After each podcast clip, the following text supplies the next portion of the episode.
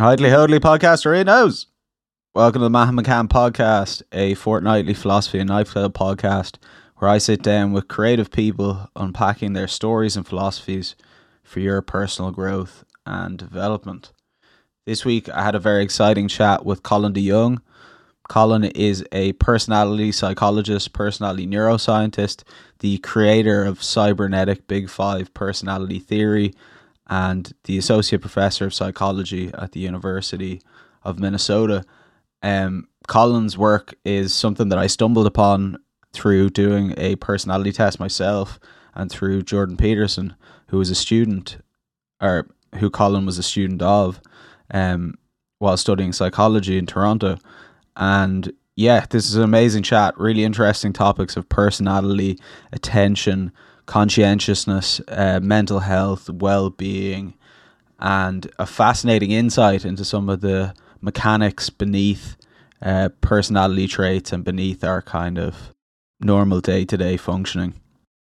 So, as always, if you like the content, subscribe on YouTube, follow along on Spotify, or wherever you might be listening Stitcher, Google Podcasts, one of those places.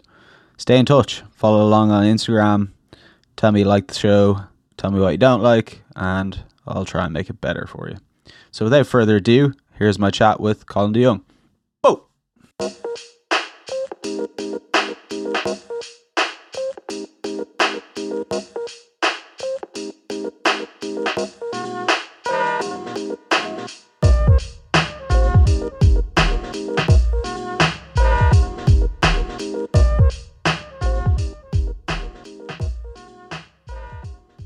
So, Colin DeYoung, welcome to the podcast.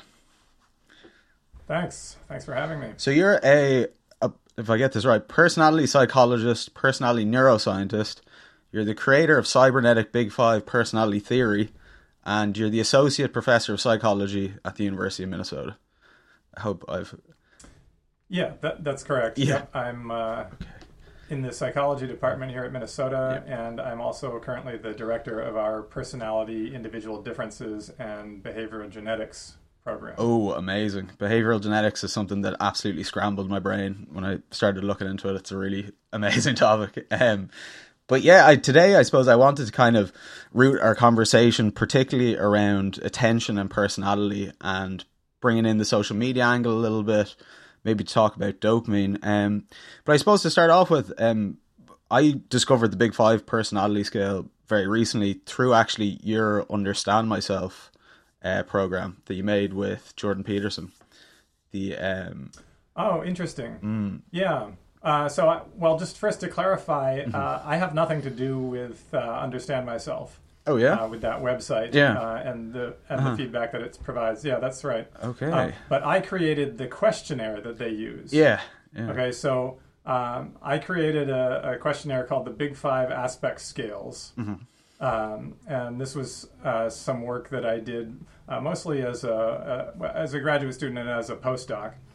Um, and uh, the goal was basically to create a questionnaire that had a, an empirically derived substructure for the Big Five.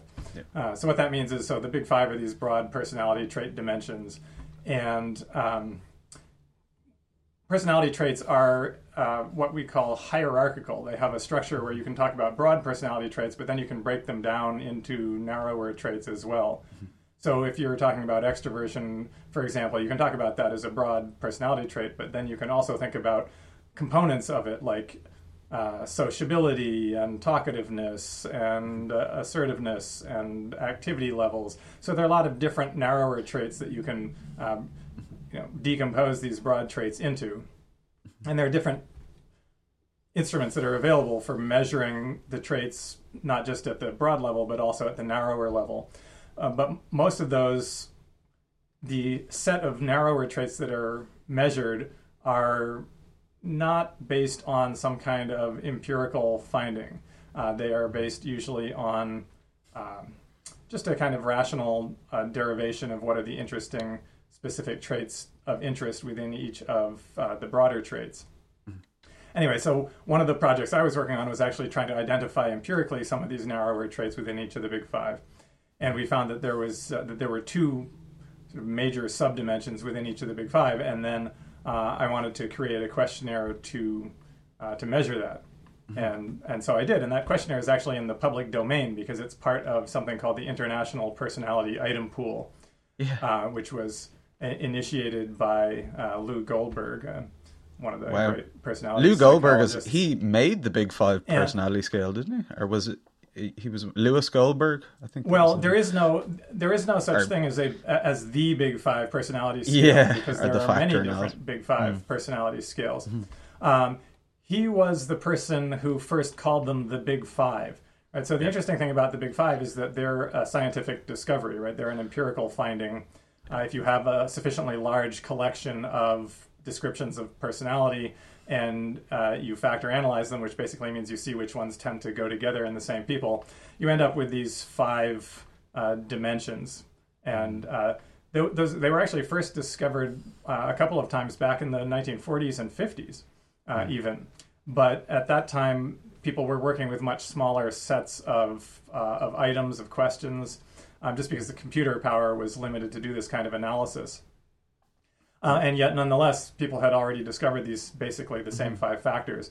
Uh, and then Goldberg was really involved in as computer power got better, you, you could start to analyze larger and larger sets of uh, items, questions, uh, and that led to increasing evidence for the importance of these five factors that he named the Big Five. And then Yeah, he and and the other one- people have created uh, various questionnaire measures.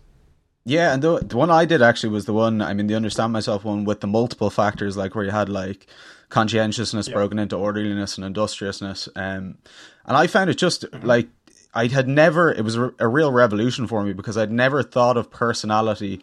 I mean, I knew the word personality, but it didn't have any kind of meaning behind it in that sense. And it gave me this kind of a model that I could use for myself and for other people that was really useful in kind of explaining a lot of behavior and traits in myself and um, definitely opened up. I wonder, was it as significant when you first encountered the uh, Big Five aspect or Big Five in general? Was it significant for you, or was it something you were just kind of like, eh, I don't know? Did it seem revolutionary? Uh, it's funny because I guess when I first encountered it as an undergraduate taking uh, psychology classes, um, I wasn't that interested in it. Uh, there were other aspects of personality psychology that I found more uh, compelling. Um, but then when I got to grad school and I actually started working with, uh, you know, working with data and uh, doing science because uh, my undergraduate degree was actually not in psychology; it was in the history of science. So I was more humanities oriented. I was studying sort of history and philosophy of science, focused Amazing. on issues in psychology and psychiatry, but more from you know a historical point of view rather than a scientific point of view. And when I started actually working on this stuff scientifically, uh, then and you know, and as just as I got more immersed in it, then I really started to uh, see the power of this kind of descriptive system like the Big Five. And I, I always used to say that like by the time I got through a couple of years of uh, grad school, it was sort of like whenever I would talk to people, I would just have like a little bar graph in my head of like the five different traits, you know. Um, yeah. you know measuring people's measuring people's traits so yeah, Yeah. i mean so it wasn't quite as immediate it wasn't like this sort of immediate revelation but it Yeah. definitely uh, especially as i got more immersed in it became something that i found really helpful in terms of understanding other people and myself as well Yeah, and I I'm kind of upset that it's not more popular. To be honest, I've been like a, kind of an evangelist for it a little bit in my own life, getting people to do the tests and things like that. I think it can be a hard sell to people maybe because they kind of treat it like a school exam or something. Everybody wants to pass or get like you know seventy percent or above, and um, it use I, do you I think, think that's yeah, how people do it I think well some people that would i be see a lot of interest yeah. you know there's a lot I think yeah there's sorry a lot of interest out there in the public in personality Mm. questionnaires, you know, and in uh, various, you know, all kinds of different ones. The ones that aren't particularly scientifically based either, like the uh, Yes, unfortunately more I would say. Yeah. And so, pe- yeah, probably those are more. Well, you know, Mm. they have better marketing because they're not constrained by reality. They can say whatever they want about them, and it doesn't have to be That's a great supported. point. yeah, So that's good for it's good for marketing if you don't Yeah. have to pay attention to what's real. Makes it a lot Um, easier. but you know so and, i think people genuinely want to know about themselves i don't think that they necessarily approach these by you know trying to get the best score uh, you know and obviously if you are not as honest as you can be when you take a personality questionnaire, Mm-hmm. it's not going to accurately represent you, and then you're not going to um, learn much about yourself. Uh, Even you know, and I don't think it's hard to it's hard to feel good about your personality if you know that you distorted it to make it look Yep. good. Uh, Now, of course, people also, I think, accidentally, you know, or subconsciously uh, distort their personalities, but that's a different issue. That's more like uh, self-deception. I think generally, especially when it's just for, you know, when it's anonymous or when it's just for your own interest, that people generally do approach them trying to give uh, accurate answers rather than just desirable ones. Yeah, and it's more efficient that way, and doing them over time as well. It's something I've always wanted to revisit to see kind of the changes and measure them kind of against each other. But I suppose, yeah, for just because we could talk about personality all day, I, I really find it a fascinating subject. But um, just to narrow it down, um, so in terms of attention, I wondered if you could say a little bit on the either the function of attention or how it connects to personality. I I really wanted to pick your brain on that specifically. Um, if there was anything, and then we can try and tie it in with the social media as well. Um, after, if that's okay. Sure. Um, yeah, well, that'd be fine. Uh, Social media isn't really an area of my expertise, but you know, Yep. I have some sort of general thoughts about things.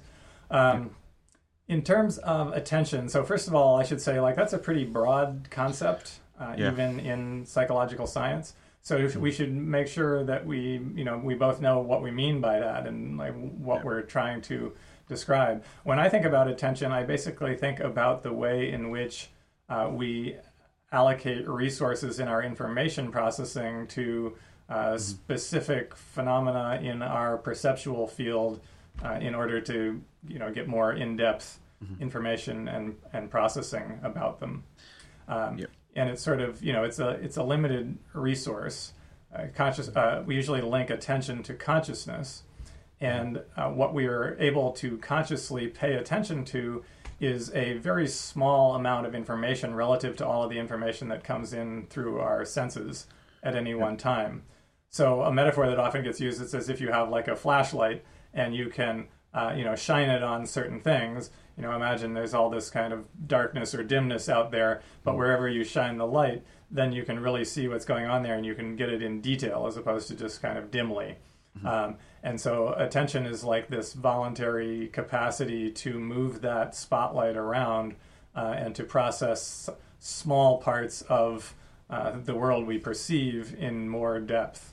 Um, does that is that Yeah, no, that's the way that that's you're thinking about attention? exactly what I'm thinking about in terms of prioritization and that there's you know prioritization of things that are salient to us, so that the attention is kind of narrowing in and focusing, zeroing in on in a complex environment with a lot of you know too much information to process. It's how we kind of split it up.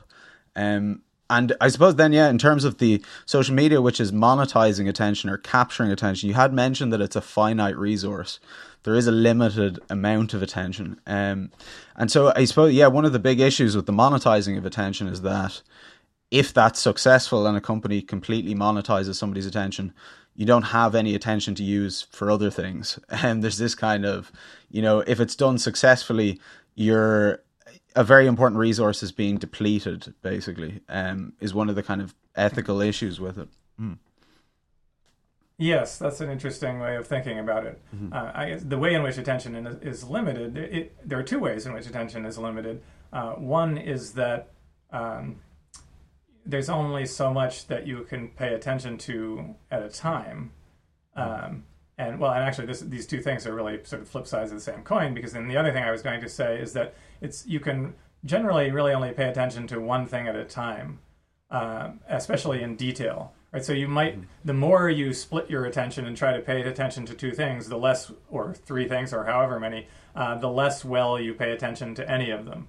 You know, this is why it's dangerous to do other things while you're driving. For example, you know, you're on your phone uh, texting or whatever while you're driving driving is very practiced, it's very automated, and so we feel like, oh yeah, I can, you know, I can drive with only you know one eye on the road. But in fact, we're doing much less of a good job of paying attention if we're splitting our attention, and so it's really just this issue of time. So yes, if uh, if we're paying you know, if you're spending most of your time on social media, then that's time when you're not paying attention to other things. So yes, in that sense, it's mm-hmm. this kind of uh, finite resource, mm-hmm. and uh, if you can mm-hmm. capture people's attention, you can uh, you can own their time essentially. Yeah, and I mean, there's a big movement for the time well spent kind of stuff and making it more, I suppose. But the something I suppose I'm trying to get to here basically is the kind of the salience issue, and I mean, there's big aspects of marketing that you like the kind of user experience of these things that are designed to be salient to us, like the red notifications and the infinite scroll and that kind of stuff. And something I wanted to touch on with you, which is like the changing of the salience landscape through technology. Is that something that I know you deal with personality change? Um, but like, do you think that this type of technology will, through changing a person's salience landscape over time, change their personality traits? I'd heard you talk about the dopamine before, or the dopaminergic system changes to it over time through characteristics can change personality traits. I wonder, is that something you see with this type of persuasive technology? Yeah, it's a big question. question. so first, just to say a little yeah. bit about yeah, um, yeah, I'm not sure. Um, mm-hmm. Probably. yeah. Uh, I'm not sure how common it would be, but like here, let me let me mm-hmm. just describe what I'm talking about here because it'd be yeah, useful yeah. just for people who are listening to this to sure. hear a little bit about the way that I think about personality traits. Hundred percent. So mm. we all have these broad uh, tendencies towards certain kinds of behavior and experience. Um, and there are some characteristics that basically describe people, uh, differences between people in any culture, anywhere, at any time in human history. You know, so I'm sure, like going back to, uh, you know, when there were people just, you know, like living in caves, hunter gatherers, whatever, uh, that some people were more outgoing and talkative and others were less, right? So, you know, extroversion would have been a, a, a relevant personality dimension at any time in human history. Um, some people would, you know, when you're sitting around the fire at night, I'm sure some uh, ancient people like to argue and others didn't, you know, so argumentativeness would have been something that we can use to describe differences between people at any time in history. And so it's those kinds of universal distinctions between people uh, that are what I consider to be personality traits. And those broad tendencies are likely to be uh, influenced by various kinds of underlying uh, neurobiological processes.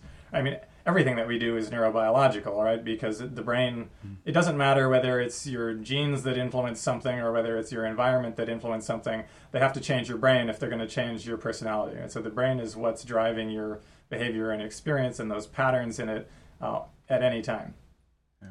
And so then we can think about like if we if there are these broad personality traits, what are the underlying biological causes of them, and that's where the neuroscience comes in. Um, and then what are the kinds of factors that might actually shift those biological parameters over time? And that's the kind of thing you're asking about. Like, is it possible that um, you know, spending all of your time uh, on social media might actually uh, change some of your brain parameters in such a way that it would have this wide influence on some of your broad personality traits. You know, now obviously it's changing your habits, and there's one way in which we can say habits are part of people's personality as well, because they're the things that they persistently do, they're characteristic of them. Mm-hmm. Um, but you know, when we think about changing personality traits, it's a little, it's beyond just changing habits because it's sort of changing these general settings.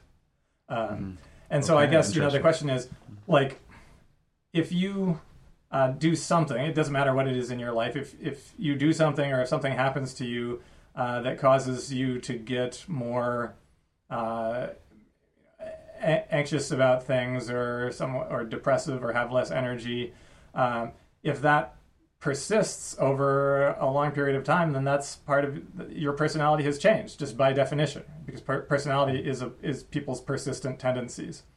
Um, so uh-huh. you know we know that personality cha- personality changes with um, with mental health problems, and that when people uh, get uh, therapy of all different kinds, uh, in as much as therapy is uh, effective, it tends to uh, affect personality and in the big five, it usually has the largest effect on uh, neuroticism, which just refers to the tendency to experience negative emotions, things like anxiety, depression, sadness, uh, irritability, all of those. Um, mm-hmm. and so, you know, we know that people can uh, have their general tendencies, their general levels of neuroticism can improve over time, um, and so you know they can also get worse over time. Now I don't know, uh, like to the best of my knowledge, there isn't good research yet that clearly shows systematic effects Yeah. of social media use on personality.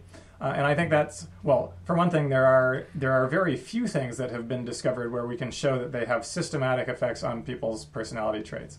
Um, a couple of things that have been pretty well demonstrated at this point are uh, getting your first job and uh, getting into your first romantic relationship. Seems to be pretty clear that those uh, shift these broad personality traits. Some of them. Um, but it's very hard to find things that have these kinds of systematic effects on personality, and that's uh, probably partly because there are a lot of things that have an effect on people's personalities, but have different effects for different people. So the effects aren't systematic, so that makes them harder to find scientifically. Uh, and social media is probably like that. It's probably the kind of uh, thing that. Uh, for some people, it has a detrimental effect. For other people, it has a beneficial effect. For other people, it has essentially no effect on their broad personality tendencies. Uh, and that makes you know that makes it that hard to study. Uh, it doesn't, but you know it's it's worthwhile because it's increasingly such a pervasive part of uh, human experience, uh, at least in you know developed countries. You know this the the technical technological revolution of uh, of the internet. Uh, of just having this kind of like infinite supply of uh, information and interaction at your fingertips all the time in your pocket. Uh, you know that's at least as big a technological transformation as like the invention of the printing press you know which had For when sure. things to read became easily uh, accessible and widely distributed that, that had a huge effect on human societies um, but you know it's hard to when these changes are happening it's hard to see or, and predict exactly what the changes are going to be so i think we have no idea what the outcome of you know, the information age is going to be uh, I know that's the absolute nightmare with with studying social media as well because it's such a hyper object and there's so many different strands to it. It's very difficult to isolate, you know, what's going on. There was an interesting distinction you made there between character and personality because one of the things that comes up in ethics obviously is the effect on character through habits over time. And so like if somebody's habitually distracted, being distracted can become it's harder for you to pay attention to things. Um so I wonder how how would you define character when you relative to charac- personality? Oh, that's funny. I was just about to ask you how you would define character. yeah, I was wondering because there was a distinction there. Yeah, so I'm you- not. you- yeah, for me, I guess it's a, a difference between the personality traits or your tendencies, but it's sort of a. It's not an ethical distinction. I mean, character for me is made up of your judgments and your actions. Um, so I guess personality is a part of that, but I would look at it more as the a bit you have the awareness or regulation of in a, I suppose, a, a moral Okay, sense that's or an ethical sense. Yeah, I think the way that so character is not a concept that I use that I use in my work. Um, Yeah. But people who use it uh, are often people who are working on uh, moral philosophy or moral psychology. It's usually where it Uh, because just historically, the word character often refer, as you say, it's like things that people have voluntarily voluntary control over, aspects Mm. of their judgment, uh, things that we think reflect on their uh, moral qualities, virtues and they behave in vices and with yeah. vir- virtues, vices. Yeah, exactly. Uh, so that's yeah. So that's how, often how character is used. Um, f- for myself, I would think of character then as just kind of you know some aspects of character we could describe as personality traits like honesty. Uh, honesty usually gets lumped in with character because it's so relevant morally. Um, but f- to me, uh, honesty is just another personality trait. Uh, it's just one that happens to be important from a moral perspective. You know, some people are more honest, some people are less honest, and I'm sure that's been true in every society in human history. Yeah. Um, but now, the the thing that you might be picking up on is this idea of characteristic adaptations uh, that I talk about in Yes. um, some of my theoretical work, um, and there, uh, so characteristic is not doesn't mean having to do with character in the sense of when we talk about character as these kinds of moral traits. Uh, their characteristic just means whatever is uh, representative of you. You know, like if I say, "Oh, well, it's really characteristic of him that he would, uh, you know, spend a lot of time, you know, playing sports," and that is uh, that's how I'm using the word characteristic. It just means like what is descriptive of you per- over time. So it's a way to describe some aspect of personality. Um, and, but the reason that we distinguish between personality traits and characteristic adaptations is that your adaptations are the way that you've adjusted to the circumstance of your specific life, right? Your your specific life circumstances, um, and so you know something like I, you know, I, I if I really like to you know play basketball and I spend I've always spent a lot of time playing basketball when I can, let's say, um, that would be what we would call a characteristic adaptation. So it's part of my personality in the sense that it's useful. It's something you could describe me uh, mm-hmm. by using that. Um, mm-hmm. And it is something that I do persistently. You know, it's relatively stable. It's long term. Uh, but it doesn't really fit the meaning of personality traits as we usually use it. So we wouldn't want to call that a trait, but we want to have some way of describing that as an important component of somebody's personality, but that they've learned a way that they've adapted to their situation. And so that's usually what I'm talking about when I'm talking about characteristic adaptations versus mm-hmm. traits. And um, and a- another word that works for characteristic adaptations is just habits, basically, right? It's like your habits of thinking, your habits of acting, uh, that are based on this kinds of specific ideas or goals that you have or interpretations of your world, rather than the more basic tendencies. Yeah, that makes. I mean, I'm thinking now. I suppose of personality disorders and the idea of uh, like psychopathology and its relationship to personality, because that's definitely kind of a, I suppose a with if social media promoted traits of psychopathology, like a lot of people say, it increases narcissism. I don't know if there's any evidence for that, but or any you know actual studies on it. Um, but could you say then that yeah, if there was I, I'm thinking of it in terms of regulation of social media, of algorithms, in a way that you could define to say this is a bad thing. It's creating this type of characteristic in people, or this type of you know adaptation over time. Um, would that be something mm-hmm. that you think would be, yeah, viable?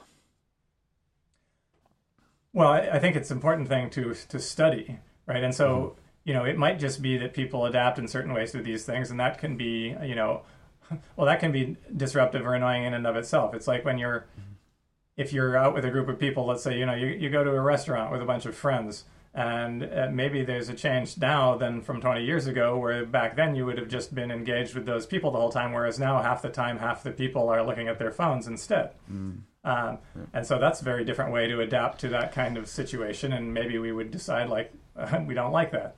Um, yeah and then but then there's also the possibility that you alluded to that things that are a little bit more basic like people's personality traits and general tendencies like ta- might change. Like if it really does mm-hmm. increase narcissism uh, or if it really does make people or at least certain people more depressed. Um, and that you know so first of all as i said earlier this is social media is not my area of expertise. It's not something that i do research on. Yeah. um, and so, like, I know that there are people doing research on it, and I know that there are people studying you know, its effects on mm-hmm. things like depression and narcissism. Uh, I'm not sure exactly where that research stands at the moment. Uh, mm-hmm. My impression is that there isn't anything uh, that's mm-hmm. really solidly demonstrated at this point, but I know that there's a lot of work being done on it. So, you know, it's one of those sort of uh, stay tuned kind of situations because I'm sure there will continue to be a lot of research being published on it. Yeah. Yeah, for sure, and that's ongoing, I suppose. So to change track a little bit from the social media, I suppose, and to get in to continue maybe on that the topic of psychopathology because I think it's something that's really interesting. I've always, ever since I was an undergraduate doing philosophy, and I heard about uh, Thomas Szasz, the myth of mental illness, which actually really annoyed me when I heard about it because I thought it felt like kind of a, an affront or something. It felt very offensive, and I got kind of emotional about it. But then once I actually read it and understood the argument, I kind of went, wow, there's a lot more going on here than I'd given a credit for. And I know that's something that in your work you're really kind of expanding on in a way that's fascinating. I'm I wonder if you had any thoughts on that and like the concept of, you know, mental health and psychopathology. Yeah, yeah, I have a lot of thoughts on that. And and it, Thomas Szasz is very interesting. I, I think two things are true. First of all, that he doesn't get enough credit for the kind of uh, subtlety uh, and insight of what he was talking about and what he was saying. Uh, but second, also that he uh, he went overboard in that direction. In yeah, he threw the baby that, out with the bathwater. Uh, mental illness.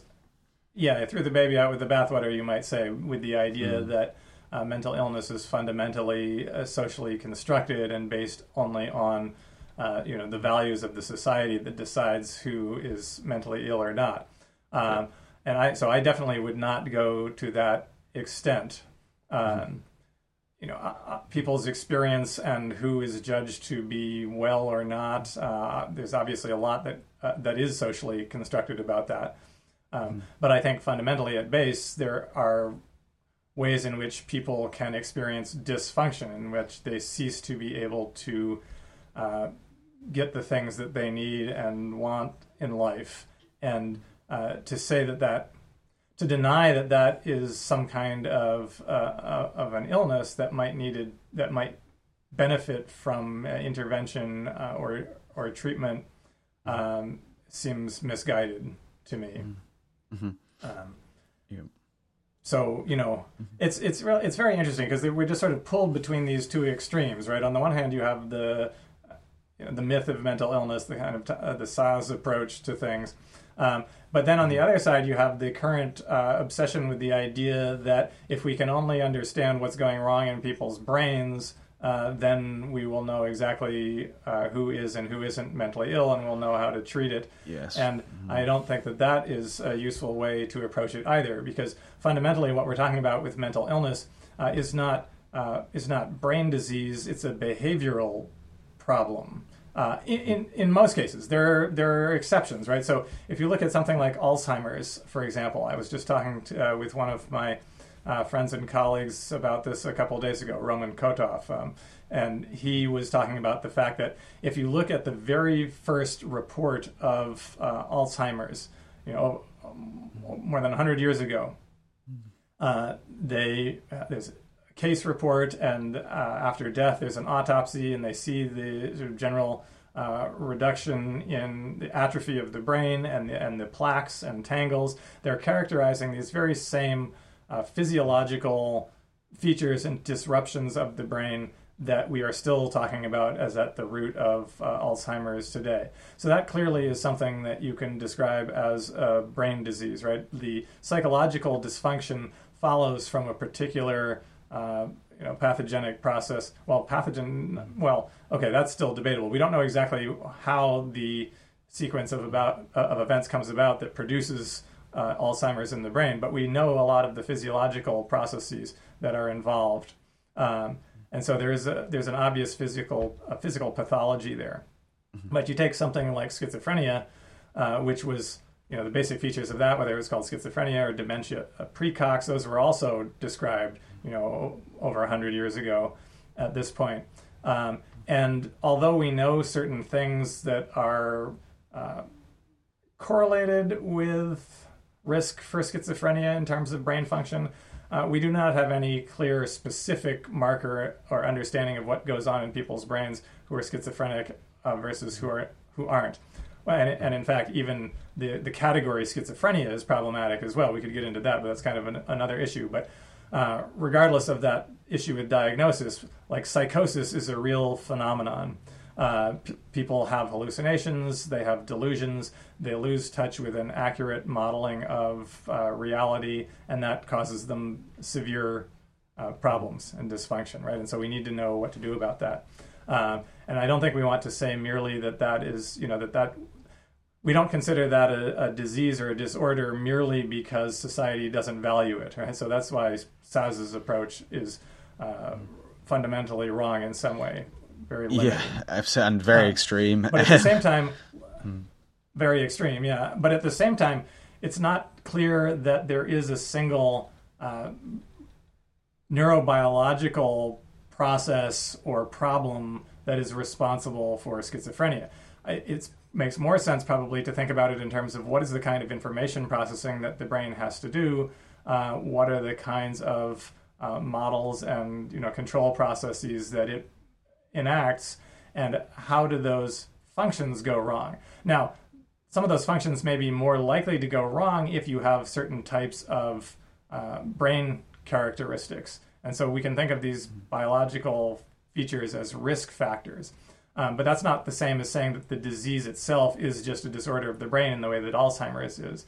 So I think there's always going to be a place for uh, these psychological description of psychological medicine. It's like, yes, obviously the brain is what carries out psychological functions, but you can have a brain that is reasonably healthy in terms of like it's within the range of the normal range of human variation, uh, but it's still functioning badly and going wrong in various ways that might be related to mood disorders, depression, or psychotic disorders, yep. schizophrenia, or ADHD, or, or whatever else. Uh, they're not uh, exactly brain diseases. Yeah, and I saw, in, if I understand correctly, with the um, some of the uh, with your work that you've done on well-being, um, that there's a connection there between the mental illness or the experience of mental illness and your goals not being met. You're not being properly ordered or being met that your kind of model of reality is outdated and so you're experiencing this kind of i know a lot of people that go into therapy experience feeling stuck or feeling like they're kind of you know they can't get to the next bit and you're kind of then undergo a period of education and a reinvention to get to the next level and that medicalizing that process might actually be a mistake when it's actually something else does that seem Yes. Well, I mean, Fair. medicalizing in the sense of uh, treating it as a as a purely physiological problem. I yes. mean, we can talk about behavioral medicine, right? You can argue that going to a going to a therapist and uh, talking about your problems and talking about strategies to address them and things like Is you know, talking about behavioral therapy uh, or you know acceptance and commitment therapy, all these different. You, I, I don't see any reason to say that that's not medicine. I think that is medicine, but I think what you're talking about is like the the tendency to say any complaint that you have, uh, well, here's we'll throw some pills at it. Right? It's like if we can only just yeah, get the right combination of uh, like of neurotransmitters, if we can just get the right drugs into you, then all your problems be will be solved. And that's clearly not uh, not the case. Um, yeah. That's clearly not how it works. I mean, which is not to say that uh, pharmaceuticals don't help some people because they do, but it's very unpredictable whom they're going to help. Like we do not have you know, a psychiatrist might like to give the impression that we sort of have this list, and it's like if you have this problem, we give you this drug. But in fact, it's more like you know, for this long list of problems, we also have this long list of drugs, and we can kind of sort of randomly match them up uh, and see what helps. And for some people, some of them help, and for some people, others mm-hmm. help, and for some of the people, none of the ones that we have help. Um, and you know, that is really indicative of the fact that. Uh, well at some level that we you know we don't know what we're doing biologically and i say that like i study the neurobiology of personality and uh, mental disorders that's the main focus of my research and because of that i know how uh, limited our current knowledge is of those things so far in terms of you know the brain basis of them mm-hmm. and that that's kind of yeah i mean and so yeah to give sorry yeah sorry go ahead i was interrupting you Oh, I just wanted to get back to your because you asked this question about goals, yeah. and I think that that yep. is really important mm. um, because fundamentally all organisms are uh, goal-directed systems. The word cybernetic refers to that idea that uh, some systems are organized in such a way that they pursue goals based on uh, you know feedback. Uh, they get feedback and they can adjust their behavior based on that feedback in order to pursue various goals. Uh, and so those goals would not only be, you know, for people are not only kind of concrete things like, you know, I don't know, I want to get a promotion at work or something, but they're also these things that are more like fundamental basic needs, like I want to have a connection to other people and good relationships, um, or I want to, you know, feel good about myself, and I don't want to spend a lot of time feeling negative emotions. Those are goals too, right? And um, yeah. I think that a, a very strong case can be made that all mental illness is fundamentally defined by uh, people having an inability to pursue their goals effectively. Um, mm-hmm. And that can be partly because uh, they have a model of the world that's uh, wrong in some way uh, or inaccurate in some way, but it can also be because they have an inappropriate set of goals. Right? They may have a collection uh, of goals, you know, values, needs, whatever you want to call them, uh, that don't fit well together with each other that have various conflicts in them so they simply cannot all be uh, you know met at once mm-hmm. and so i think you know the job of mental health practitioners is fundamentally to try to get people to a place where they have a working set of uh, you know, interpretations of themselves in the world that and and skills and strategies that allow them to pursue a reasonably well integrated and effective set of goals. Um, you know, and sometimes giving somebody a pill is going to put their brain into a different state that allows them to achieve that kind of self-regulation and, and, sure, balance. Um, but it's probably not the only thing they need because there's always this additional question of what should I do? Like, how should I act in the world? Uh, what should I think about things? That is not purely a, you know, uh, yeah, physiological. That, question, that was Szasz's yeah. point, I suppose, was that he described them as problems in living. Um, that it was always yes, yeah, which is a good description. Yeah, and that there's a lot of, I mean, I suppose for a lot of young people, a lot of the reason I'm interested in social media as well is because of the associated mental health problems that it is said to cause. And, you know, there's a lot of evidence about young women and self harm and the massive issues there that are kind of being perpetrated by what's called an antisocial algorithm or an algorithm that promotes this type of behavior. But um, that might be a bit off the subject. But with goals, I mean, so then if a person's experiencing this kind of distress or negative emotion, would you advise them to? I mean, it depends on the context, but should they be looking for a goal or for the conflict in their goals? Would that be a kind of a starting point if somebody's looking to kind of make sense of this? Yeah, it's certainly a wise thing to take stock of. Like, what is it mm. that you want? What are the things that you value? Um, and, you know, to recognize that sometimes the solution is to figure out a better strategy to get the things that you already value, but sometimes it's to rethink what you're valuing and maybe to change mm. your values instead. To let go of something or to pursue something else and let go of something to pursue something else yeah to to change your your standards for what success means in a particular domain for example you know it's like mm-hmm. maybe uh, you have a particular set of values about how you want your career to go but you also have a particular set of values about what you want your family life to be like right uh, and you know, some for many people, those things are difficult to uh, to reconcile. Mutually exclusive. Yeah. And you know, they're both they're both demanding on on your time and your resources, right? And so, you know, one thing that you might do is say, well, I'm not going to just I'm, I do not necessarily need to completely give up my career or change it entirely, but maybe I just have a different set of standards for what counts as success there. Mm. You know, mm. maybe it's not about uh, being like you know like earning the maximum amount of money possible or achieving the maximum amount of success or fame or whatever it is the thing that you're pursuing in your particular career. Uh, you know, maybe it's about figuring out how you can adjust your values uh, so that even without radical change, you sort of might change the standards for what you think of as success. And there's a fascinating through line there, which it just reminded me of. I mean, you'd mentioned CBT, and the the basis of CBT comes from Stoicism. I actually had Donald Robertson. I don't know if you know him. He's a CBT professor, but he writes about Stoicism a lot. Um, really great guy, man. Fascinating thought. But his argument was exactly that, really. That why Stoicism was getting so popular was because it changed people's values. It gave them. He described it that it was sticky because like CBT would give people techniques, but Stoicism had this kind of worldview. It told you what was valuable, what wasn't valuable. Like don't be don't prize mm. things that are outside of your control, like status, health, reputation. These kind of things are, you know, outside of your sphere of influence.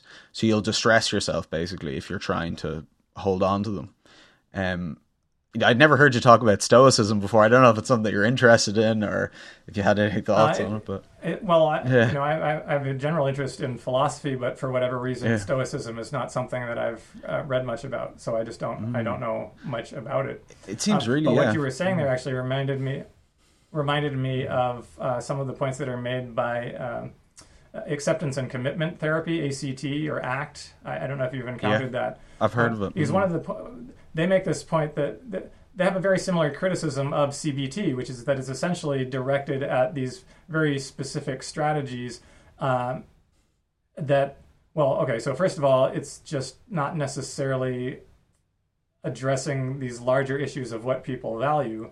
Uh, and second of all, it is kind of focused on this model of the mind as if it was sort of like a, you know, you receive information and then and then you process it as opposed to noticing like what are the points where you can actually intervene, right? It's not just all going on inside your head, um, Mm-hmm. and so it's it can be you know it's like it's fine to say somebody like well don't catastrophize right this is a common thing it's like when something bad happens don't Yeah.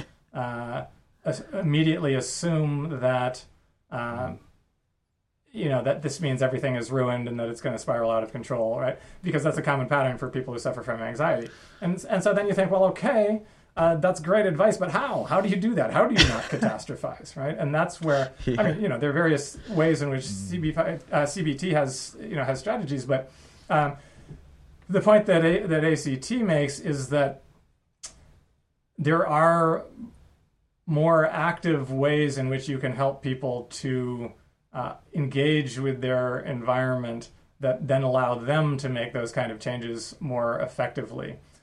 Uh, and this is ti- you know it's tied into the whole movement uh, toward uh, paying attention to mindfulness uh, in contemporary uh, psychological thinking. Uh, so the, the the idea of acceptance and commitment therapy is this idea that you need to basically be able to uh, pay attention to the uh, way in which you are evaluating things in your ongoing experience, uh, and you know basically like figure out what your larger values are and and and commit yourself to them.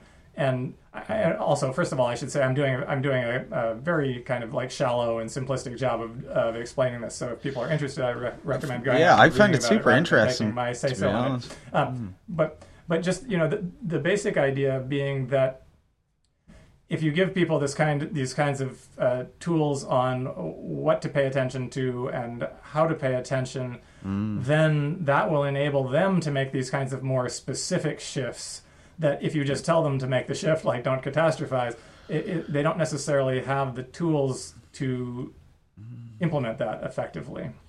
There's a skill and it's kind of coming back to attention which is really interesting to previous kind of loop um, which is that there's a skill there in what you should pay attention to because there's always something i noticed studying the ethics of attention with a guy called sebastian Watzl. He kind of puts the ethics of attention down to the regulation of salience. Like a person that finds something uh, really aggressive, really salient would reflect poorly on their character. If they really, you know, enjoyed cruel things or something like that, that would be poor for them. But that there's this quality to attention of where you should put it and where not to put it.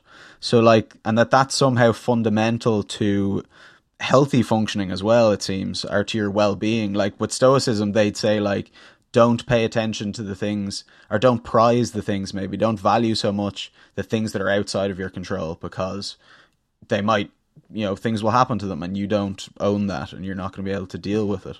Um so this management of attention and um being able to kind of fulfill your values is interesting. Um I don't yeah I I don't know where I was going with that but it's kind of a tangent. Um No, it, Yeah. I mean, I think, but it, again, you, you get then you get to the question of how do you train people how to direct Mm. their attention, right? Again, it's sort of like the the problem with don't catastrophize. It's like, well, don't pay attention to that. Well, how, how do you do that? I mean, you know, I I. Uh, so- sometime uh, you know a couple of years ago uh, i installed uh, web blocking software on my computer so that i could create a list of you know websites that i can not visit for like i can set it to for like two hours four hours eight hours whatever Nice. and that's because you know it's annoying that the tool that i use for all of my work is also where all of the distractions are right uh, so it's Yeah. like it's very hard to to get away from that um, and you know but and, th- and coming back to this idea of monetizing attention and the the all these uh, you know clever algorithms that are designed to hook people, it's like how do you fight back against that, right? And so, well, there are these kind of there are external tools like software that just doesn't let you go to all of the stupid websites that you're going to waste time on. Um, but you know, then there are these kinds of strategies like uh, mindfulness, right, where you engage in practices that actually improve your ability to control your attention. Not so, not just saying like don't pay attention to that, but like here's a practice to engage in that will help you control your attention in whatever way you want. And then when you encounter the idea like, well, don't pay attention to that, then you might actually have some of the skills necessary to follow through on that. Mm, and that you can't yeah like you can't tell people what to pay attention to, but you can tell them that it's important for them to pay attention to what they pay attention to. In a sense, I remember John Vervaeke, Yeah. yeah, making an argument that's like you can't tell people what's virtuous, but you can tell them that it's important to pay attention to virtue for the the process by which they try and figure that out. Um, Right. Yeah, that's a really nice way of putting it, right? And it, it, it gets at this idea that what you're trying to do is give people the skills to adapt themselves. And that if, if they know what will make their own lives go better uh, and what will make them more effective, then that is likely to motivate them toward, you know, toward uh, better values and better situations.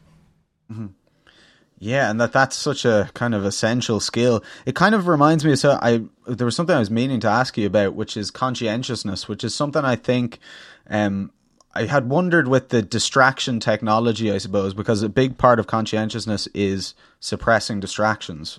It's I don't know if that's correct, but that's kind of the way I'd interpret it. Um, Oh, yes, that is right. Yeah, was that's a huge part of it. So with tons of distracting technologies, you know, does it offer some sort of threat to conscientiousness? Like Andrew Huberman had said uh, in one of his podcasts I was listening to, he said um, that the mark of a mature or of an adult is being able to control your behavior as from like a his kind of biological point of view. A mature organism controls its behavior, and we have technologies that specifically overcome our ability to control our behavior. Um, and so I wonder, is there a threat to conscientiousness? Could improving, you know, your conscientiousness could that protect you against these type of things a bit more? Yes. yeah, I agree with every, I, I- I agree with everything that you just said. Okay, Um, good. conscien- variation in conscientiousness is certainly going to have a lot to do with whether you are able to, uh, you know, to fend off distractions and whether you're able to regulate your own behavior effectively, especially in relation to, you know, longer term goals or more abstract goals. Um, and uh, anything that makes it harder to control your attention or to avoid distractions is a threat to conscientiousness. Uh, and you know, every person has their own level of conscientiousness that's kind of going to you know set the the threshold for where they're overwhelmed. You know, for where they can no longer resist these mechanisms of external control. Um, And so, either either figuring out ways to improve conscientiousness or reducing these kind of external threats to it are likely to be beneficial to people. Yeah, improvements. And improvement. increasingly in personality psychology, there's this uh, movement toward trying to uh, trying to develop protocols that facilitate personality change. yeah. In other words, like for a long time, we thought about these kinds of interventions only in the case of really clinical, clinically severe problems. But with the recognition that, first of all, most clinical problems are on a continuum with normal personality va- variation. They're just sort of more ex- uh, extreme and you know maladaptive versions. Uh, then uh, and also just the fact that most people have at least one personality trait that they want to change. That's one of the findings from the last 20 years of personality research. Um, there's this recognition that, well, maybe we can actually develop interventions that will allow people to uh, begin to change their personality traits in a more uh, sort of voluntary, voluntary and directed manner. Yeah. Uh, and of course, you know, conscientiousness is one of the things that many people would like to increase in themselves. Yeah, absolutely. And that's so, I mean, amazing. That was something I'd really thought about with, um, like in terms of social media algorithms affecting people's behavior and stuff, but how you could use that properly to affect personality change, like curating content for people if they wanted to be more, you know, conscientious. Could you have an algorithm that curates content for them that will help them improve that? And it might not be that simple, but is there any programs that you know that do increase conscientiousness or that have been proven to actually increase it, or is it still vague at the moment? Well, I think we're in pretty early days of the development of these uh, intervention protocols um, for personality change. So, you know, I mean, for myself, like, so I, I struggled with relatively low conscientiousness when I was younger, and uh, you know, when I was a grad student, I sort of realized I had to figure out how to work more effectively because I was you know going into this Me too. into this career or my aspirations anyway were to be in a career that's very self-directed, right? It's self-motivated, and um, you know, so for me, like part of it was just about figuring out various ways that I, you know I wasted time. I remember one time, one period of time in grad school, I was so frustrated with uh, how much time I seemed to waste that I started keeping a diary in like 15 minute increments uh, every Wow. day. Like, what am I doing? Because I was trying to figure out where's all this time going that I'm wasting, you know? um, and so partly it's that kind of like again, which I guess is one way of thinking about controlling attention, right? It's not like what you pay attention to, but learning skills of how to pay attention and what things to pay attention to. Um, and then, you know, and but it, so it was not just that; it was also just thinking about like what really were my priorities, what were my values. Um, when I was uh, when I was younger, I sort of thought of like, well, you want to have a career because you need to make uh, you need you need to earn a living, and well, it should be interesting because of course you want to do something interesting. Um, but other than that, it's just like a way to give yourself the resources to then do what you really want to do, which is just you know like have a good time or you know hang out with friends or relax or fool around or whatever it is you know that you're doing that's uh, sort of more frivolous or hedonistic or whatever. Um, and I, at some point, I realized like, well, that's not sustainable in terms of this career because it requires so much um, sort of concentrated and self-directed effort. That's the thing. So you can you work at a job where somebody else is telling you exactly what to do. Um, you know, then it's relatively easy to do it. You say, "Well, I got to do this by tomorrow." But if you have a job where like there's no clear deadlines and there's no no, one telling you exactly what to do, you have to figure all that out for yourself. I mean, I like it much better. I, I, I enjoy being self-directed, but it was also very difficult for me. Um, and I had I- I've known people. I had friends in grad school who it was even though they were very smart, very capable, it, that aspect of it was too much for them, and they went into uh, you know jobs in jobs in industry, jobs in other areas that were not academic for precisely that reason. It's like because I just want to have a nine to five job and be able to forget about it when I go home and have a clear sense of, what I'm doing, and that's great. Like maybe it's about like finding the kind of environment that actually works for you.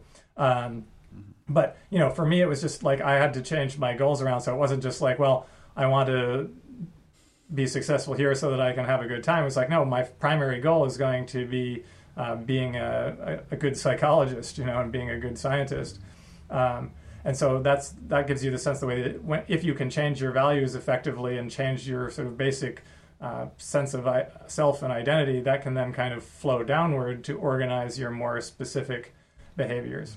Sounds Uh, like one of those letting so, go you know, it's sort of moments like as cha- well. cha- yeah, exactly. It's like well, there's change, you can have change at every level of the goal hierarchy, right? You can have change at these very high levels about like your broad values and broad aims. Uh, you can have change at lower levels, like about how you allocate your attention, your attention, and uh, you know what you kind of uh, you know strategies for avoiding distraction. But uh, then it can be this very concrete, like I mentioned, uh, you know, web blocking software, right? You can have you can why not adopt technological solutions that help you to do things that you have difficulty with doing uh, without help. Yeah, and it's I mean, I wonder I I guess it might just be that simple in terms of that if you value the conscientiousness enough or the discipline enough that you'll start to act it out and that that in itself can be the the catalyst or the transformation.